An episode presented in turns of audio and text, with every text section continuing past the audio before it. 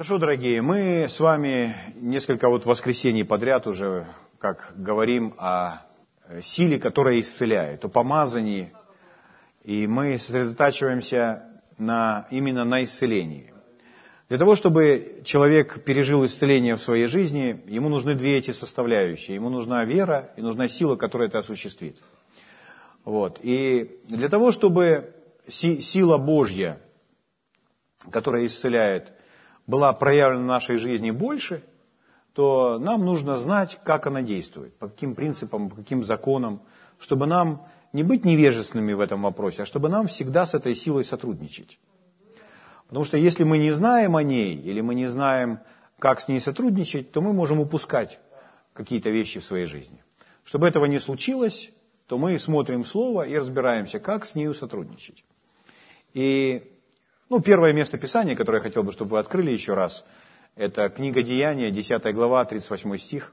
Там написано, что это когда Петр был в доме Корнилия и проповедовал там, то это отрывок из его проповеди, из его учения в тот момент. Он сказал, как Бог Духом Святым и силою помазал Иисуса из Назарета.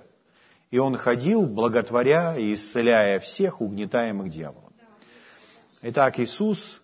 ходил, благотворя и исцеляя всех, угнетаемых дьяволом, потому что Бог был с ним. Слава Богу. Но вначале он говорит, как Бог Духом Святым и силою помазал Иисуса из Назарета. Мы не находим с вами, чтобы до момента принятия помазания Иисус ходил, благотворил и исцелял всех.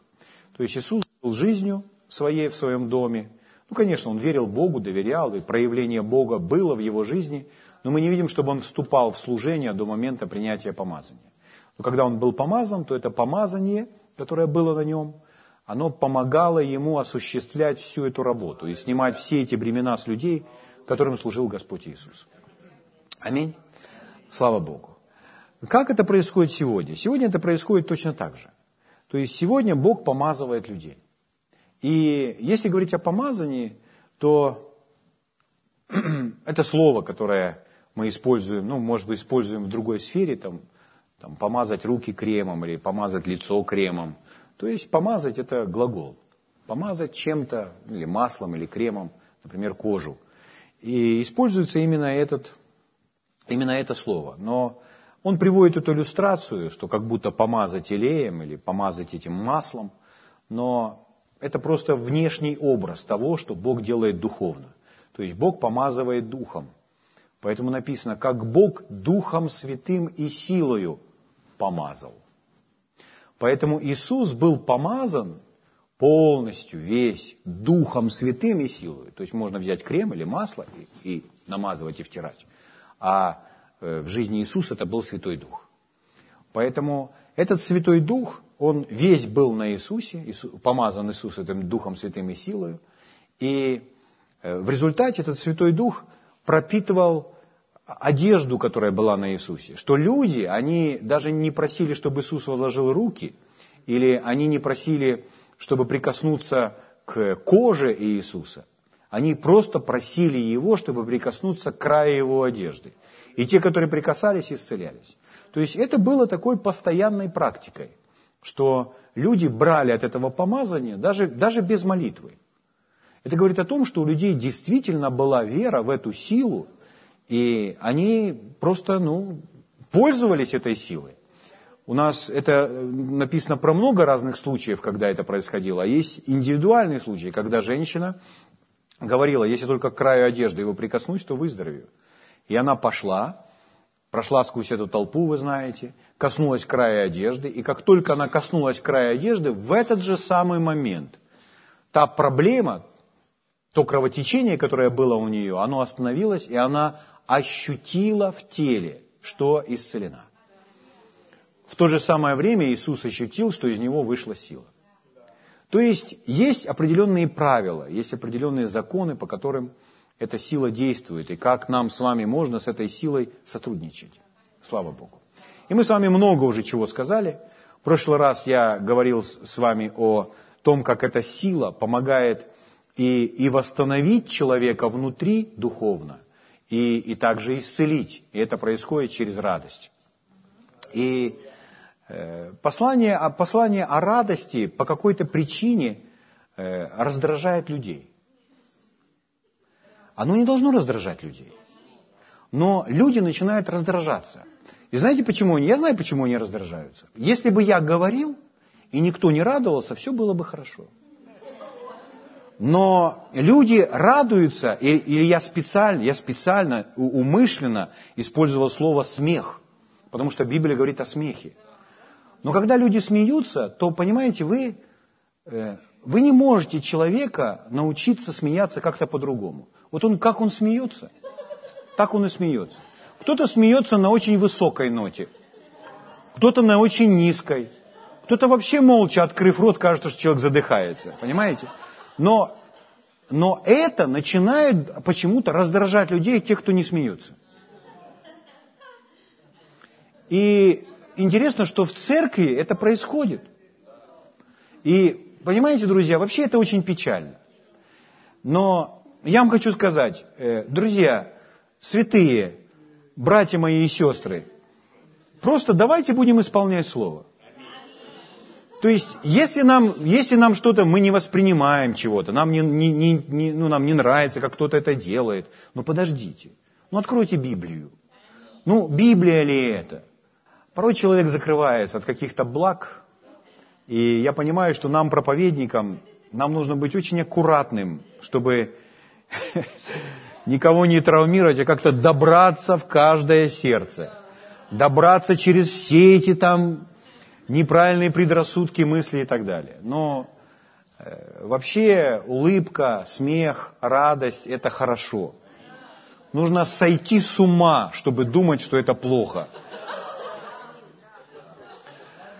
Вот, поэтому путь обновления в духе, это смех. Слава Богу. Хорошо, я хочу сегодня пойти немножко дальше и показать вам еще очень прекрасную, радостную, благую весть относительно того, как сотрудничать с помазанием, как сотрудничать с Божьей силой. Вот. И вначале давайте мы с вами откроем.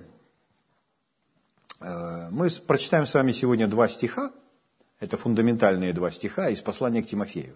Одно из первого послания Тимофея, второе из второго послания Тимофея. Вот. О чем мы будем говорить? Я хочу вам показать из Писаний и загреть вашу веру, чтобы вы это увидели, что исцеляющая Божья сила может оставаться в вас, я не знаю сколько, продолжительное время. Я думаю, что она никуда и не уходит. Продолжительное время в вас неиспользованной. Это очень важно понимать. Так вот, смотрите. Апостол Павел говорит Тимофею, в начале первое послание Тимофея. Первое послание к Тимофею, 4 глава, 14 стих. Он напоминает ему и говорит, открыли? Следите за мной. Не роди о пребывающем в тебе даровании, которое дано тебе по пророчеству с возложением рук священства. Что это за дарование, которое Тимофей получил для себя? Это дарование, которое помогает ему служить. Это его снаряжение для того, чтобы быть пастором, быть служителем Господа Иисуса Христа. Это определенные дары, которые Бог поместил в него. Но это дары Святого Духа. Это определенные помазания. То есть это нечто духовное. Это что-то духовное, что пришло в Тимофея в один определенный момент. То есть у Тимофея раньше этого не было. Но когда Павел возложил на Тимофея руки, он был ведом так поступить, по пророчеству, то в этот момент Тимофею были переданы эти дары, этот дар, чтобы совершать свое служение. То есть это помазание. И что говорит апостол Павел? Апостол Павел говорит, не роди о пребывающем, не роди, мы сегодня так не говорим, это старое слово, то есть не пренебрегай, говоря просто. не пренебрегай. Не относись к этому пренебрежительно. То есть всегда помни о пребывающем в тебе даровании. То есть можно так сказать, что этот дар находится в Тимофее, но он неиспользуемый. Этот дар находится в Тимофее, но он никак, этот дар не используется. Этот дар просто лежит там и как будто спит. А Тимофей никак не касается его и не использует. Угу. И вот, что интересно. А Павел говорит, а ты начни его использовать. Ты его не пренебрегай этим даром. Не пренебрегай им. Начни использовать, начни жить из этого дара. То есть, смотрите, если Тимофей не использует этот дар, это не значит, что ему нужно опять идти к Павлу. Потому что дар помещен в нем, и он в нем есть постоянно. Это важно понимать. Так вот, относительно духовных вещей это происходит так. Давайте параллель другую проведем. Представьте, допустим, что кто-либо призван быть, давайте меня возьмем, пастором. Я призван быть пастором. Но я, к примеру, не служу пастором. Я пошел и начал строить дома. Мне нравится строить дома. Поэтому я пошел и начал строить дома, и я оставил пасторскую деятельность, и я пастором не являюсь. Скажите, пасторский дар во мне остался? Конечно, я строю дома с пасторским даром. А что пасторский дар делает? Он спит. Если можно так сказать. Он просто, он в покое. Он никак не используемым. Я им не пользуюсь. Но потом я думаю, так, хватит строить дома. Нужно возвращаться к пасторской деятельности. И спустя полгода я одумался. И я вернулся к пасторской работе. И этот дар, он как будто опять во мне ожил. Почему? Потому что Бог поместил этот дар в меня. Аминь? Слава Богу. Это очень важно понимать. Теперь смотрите, другая, например, история. Или Римлянам 5 глава написано: «Любовь Божья излилась в сердца ваши Духом Святым, данным вам». Скажите, есть ли кто-нибудь во Христе, рожденный свыше человек, который бы не имел Божьей любви? Согласно Слову Божьего, нет. А почему люди не чувствуют эту любовь? Почему люди не могут ее практиковать? Может быть, они о ней не знают. Может быть, они просто осознают больше себя во плоти, поэтому они ее никак не практикуют. Но эта любовь, она всегда находится в них. Она не вытекает там периодически из нашего духа, из нашего чрева. Она находится там постоянно. «Любовь Божья излилась в сердца ваши Духом Святым, данным вам». Поэтому только от того, что я ее не использую, она никуда не девается. Аминь. То же самое, как с пасторским даром, с пасторским помазанием. Точно так же, как с тем даром, который у Тимофея. Никуда не девается. Поэтому в тот момент, когда я научусь ходить в любви, или пойму, что я могу ходить в любви, потому что я услышал Слово Божье, и это Слово поощрило меня, ободрило меня так поступать, и я начинаю, хорошо, я не чувствую, что я могу любить этого человека, но я буду это делать. Сейчас я подойду, я ему улыбнусь, скажу, что я рад его видеть, его обниму, и еще и посею у него 100 гривен. И потом улыбнусь и скажу, я рад тебя видеть еще раз, развернусь и пойду домой. И вот человек, он не чувствует это, может, у него какой-то конфликт был с этим человеком, но человек начинает таким образом поступать. И он подходит, и решением своей воли начинает это делать. И что делает эта любовь? А эта любовь его моментально в этом поддержит. Она из него начнет течь. У него и ощущения появятся, и переживания появятся. Потому что эта любовь, она есть в нем. Но до этого момента он ее никак не использовал, поэтому он ее даже не чувствовал. А если человек сидит, допустим, и говорит, вот, такое мне сделал, вот это вообще, даже больше разговаривать с ним не буду, не хочу его видеть вообще. А любовь Божья в нем есть? Конечно, любовь Божья в нем. А что же он не ведет себя так, как любит? Да потому что он не думает о той любви, он на ней не фокусирует, он ею пренебрегает. В точности, как Тимофей здесь, просто пренебрегает. Но любовь есть в нем? Да. Она не испаряется. Она не иссякает, она не вытекает никуда. Нет, она постоянно в нас. Слава Богу. Аллилуйя. Или давайте возьмем, к примеру, прощение. Ну, мы же все призваны прощать. То есть с обидами, там, с горечью. Господь не хочет, чтобы мы ходили внутри. Он желает, чтобы мы всех прощали. Это тоже часть или хождение в любви. Аминь. И вот, допустим, мы услышали на собрании, я должен прощать. Я должен прощать, а у нас там имеем мы на кого-то там, на своего начальника или на продавца в магазине там, или еще кого-то, или, ну, неважно. В общем, на кого-то мы что-то имеем. Или на соседку просто. Мы с ней так вчера поговорили, что ей мало не показалось. Я тоже не слабо ей там наговорил или наговорил. Она разговорчива, но я в лицо грязь не ударил. Да? И вот думаю, а совесть мучит. И понимаем, что ну не так это, ну, не то свидетельство я ей дал. Вот. И вот мы понимаем, надо прощать. И вы услышали, что нужно прощать.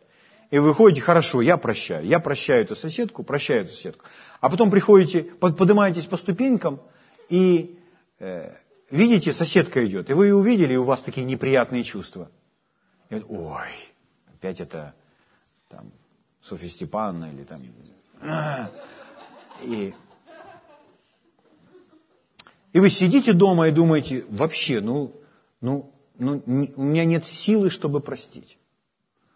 Вот не могу простить, вот мне больно, горько, вот ну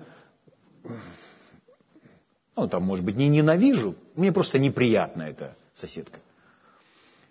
И потом человек приходит на собрание, а там, допустим, кто-то, пастырь там проповедует о том, что мы можем прощать, что у нас есть эта сила, человек сидит, слушает, и приходит новое понимание, как будто пелена вообще с разума снимается.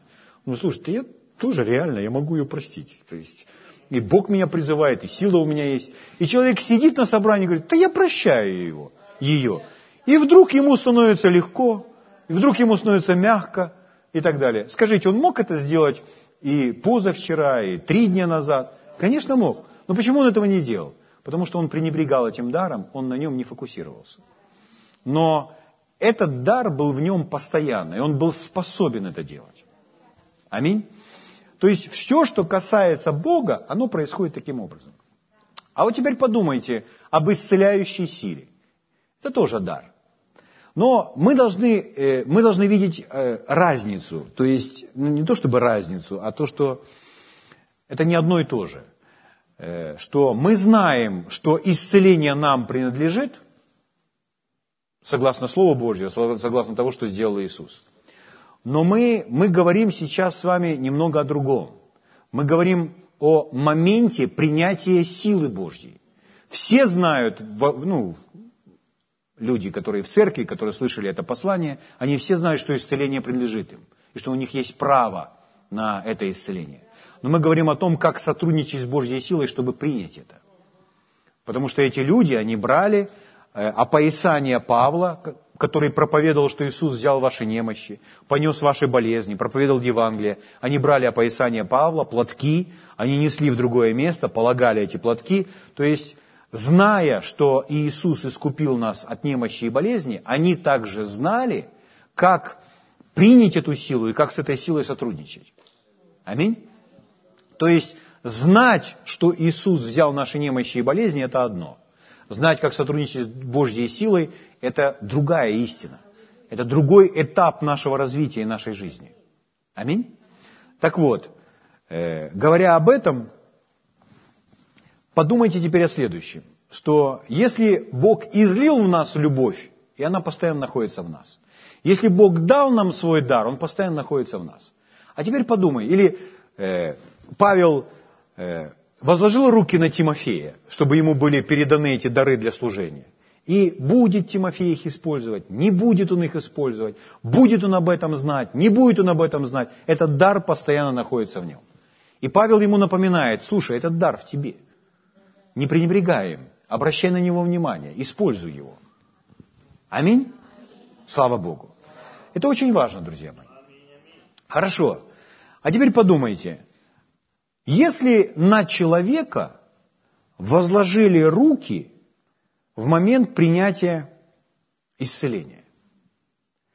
Брат Хейген, когда служил, он всегда говорил, подходил к человеку, и он говорил, я сейчас возложу на вас руки, и на вас снизойдет Божья сила.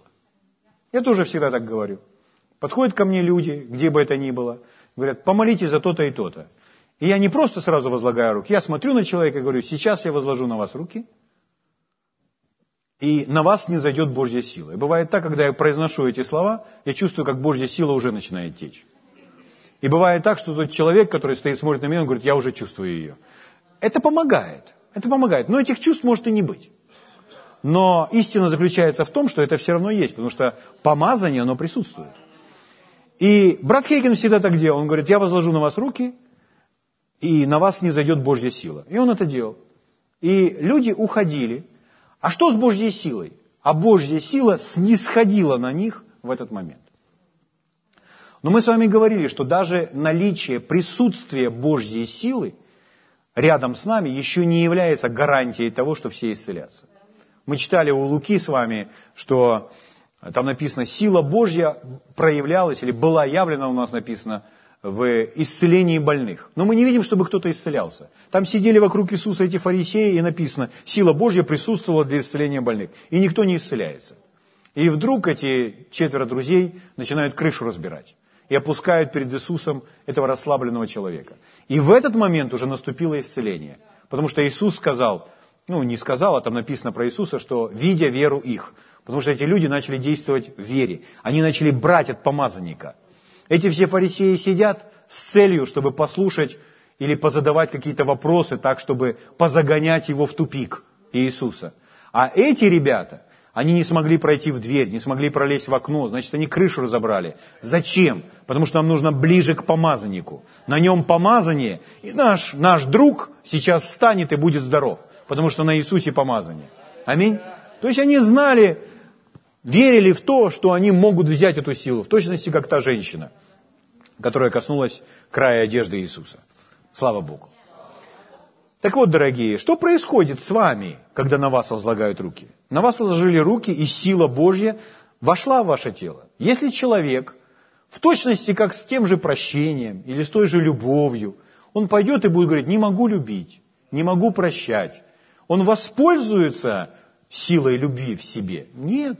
Она будет просто пассивно бездействовать в нем. Но она у него есть. Она присутствует. Она нам дана. То же самое с исцеляющей силой. Когда это придумано не нами. Это придумано Богом. Бог сказал, возложат руки на больных. Возложение рук – это его метод. Его метод для передачи помазания. Как мы увидели, для передачи дара, который был помещен в Тимофея через возложение рук Павла. Но когда на человека, который нуждается в исцелении, возлагают руки, то Бог обеспечивает силу. Проповедник обеспечил руки, Бог обеспечил силу. И эта сила, она переходит в тело человека. И вот у меня интересный вопрос. А сколько эта сила будет там находиться? Я не знаю, откуда мы все берем идею. Я просто думал, откуда мы берем, что вот сила, она как будто она... и испаряется. То есть она куда-то девается. Но ведь это же Бог. Это же не просто электроэнергия, которая бым и разрядил, допустим, батарейку. Нет. Это же Бог. Подумайте о той силе, которая была в костях Елисея. То есть Елисей был помазан. И его мышцы, сосуды, все было пропитано. Но мышцы и сосуды, они просто истлели, их нет. Но эта сила осталась в костях. То есть кости, подобно батарейке, просто пропитаны этой силой. И когда другой мертвый коснулся этих костей, произошел контакт, и сила была высвобождена. Слава Богу. Поэтому, когда мы возлагаем руки, поступая согласно Божьего Слова, и сила Божья переходит из... помазание переходит в тело человека, который нуждается в исцелении. Значит ли это, что он 100% будет исцелен? Мы знаем, что нет. Мы знаем, что этот человек должен с этой силой сотрудничать. Так же, как с призванием пастора, которое помещено в него. Так же, как с любовью Божьей, которая помещена в него. Так же, как со способностью прощать, которая у него всегда есть.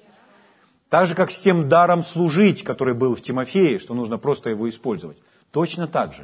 Это духовные вещи, которые не иссякают, не испаряются, не улетучиваются.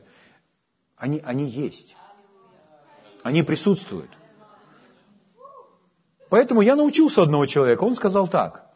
Когда на вас возложили руки, то сила Божья для исцеления была передана в вас, и она находится в вас постоянно. Если на вас возложил кто-либо год назад руки, а вы так и не исцелились, точно так же, как год назад вам говорили, что вы можете прощать, но вы целый год не прощали, но потом вы услышали, что вы можете прощать, вы просто поверили в это и сделали это, и пережили это. Точно так же с исцеляющей Божьей силой. Если на нас возложили руки, допустим, это было месяц назад, и мы месяц находились в колебании, а тут мы слышим, что Божья сила нам доступна, и мы знаем, как доверять Богу, то мы начинаем сотрудничество с этой силой. Она никуда не делась. Я не растерял эту силу, когда вышел из... Эта сила была передана нам. Слава Богу. Вообще это удивительно. Вообще это восхитительно. Слава Богу. Хорошо, а как же тогда с ней сотрудничать? С той силой, которая во мне?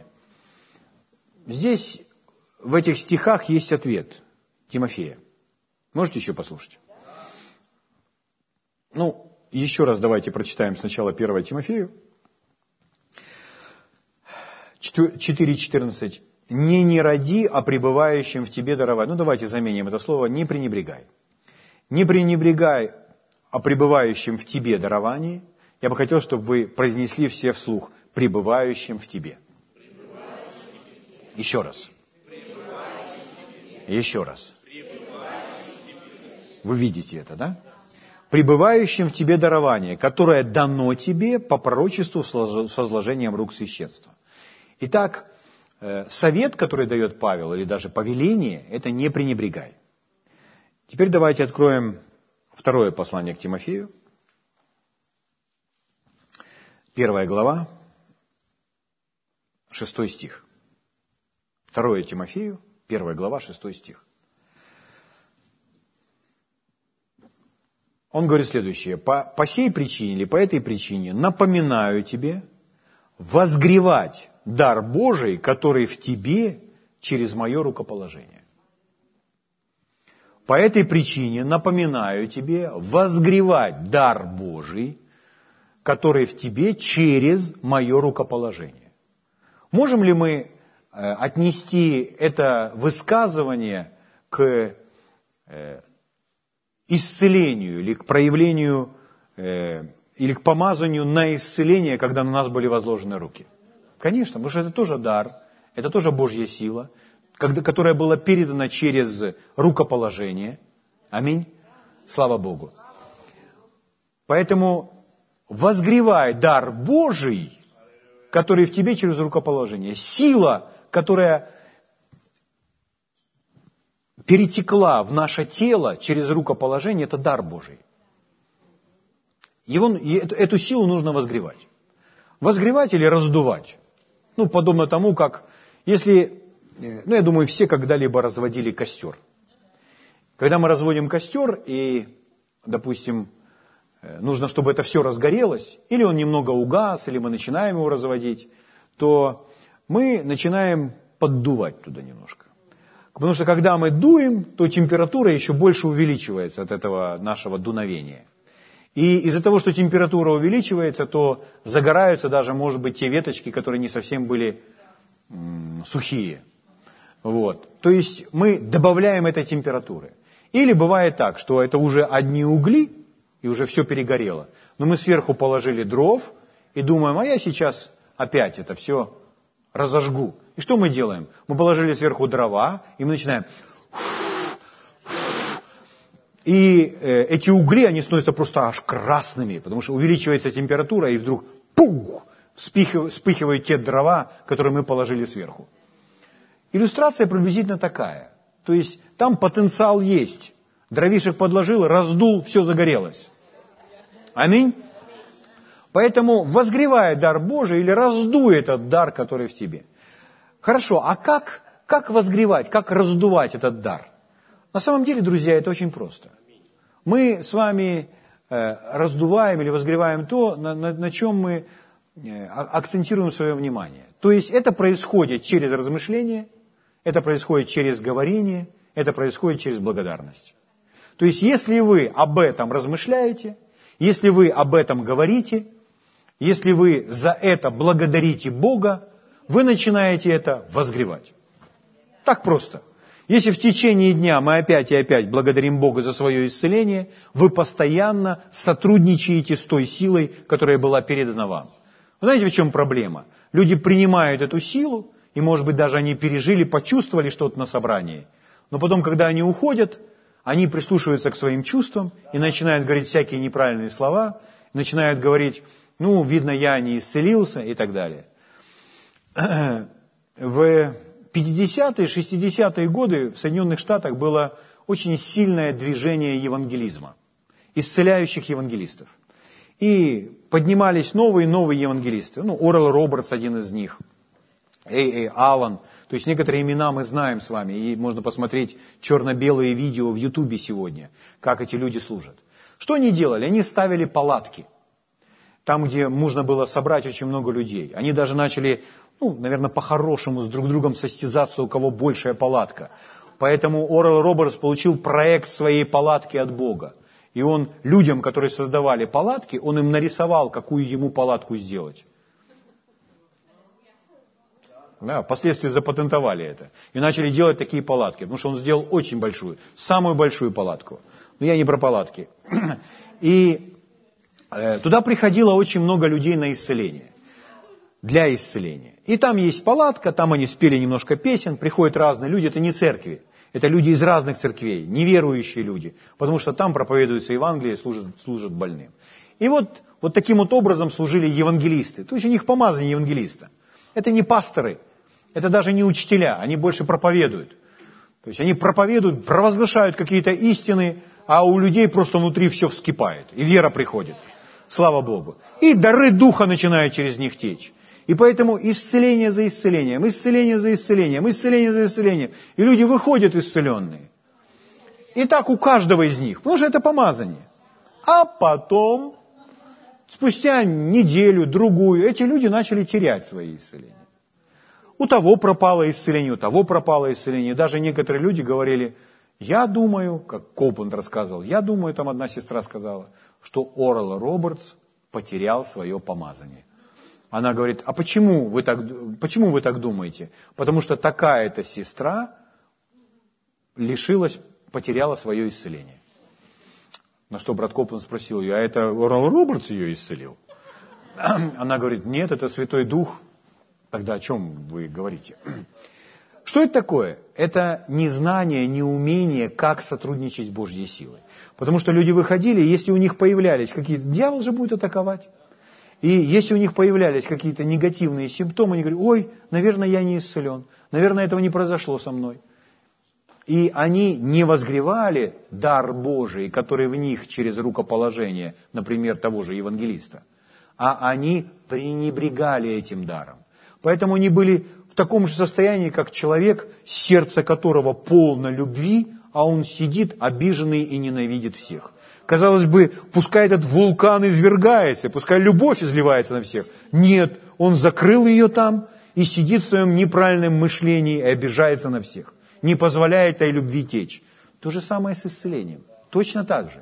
Человек просто чувствует свои симптомы, то, что он, ощущение в теле, и начинает это все высказывать. И высказывает свое неверие. Что это делает с даром? Этот дар парализует, перекрывает. То есть дар становится бездейственным в жизни человека.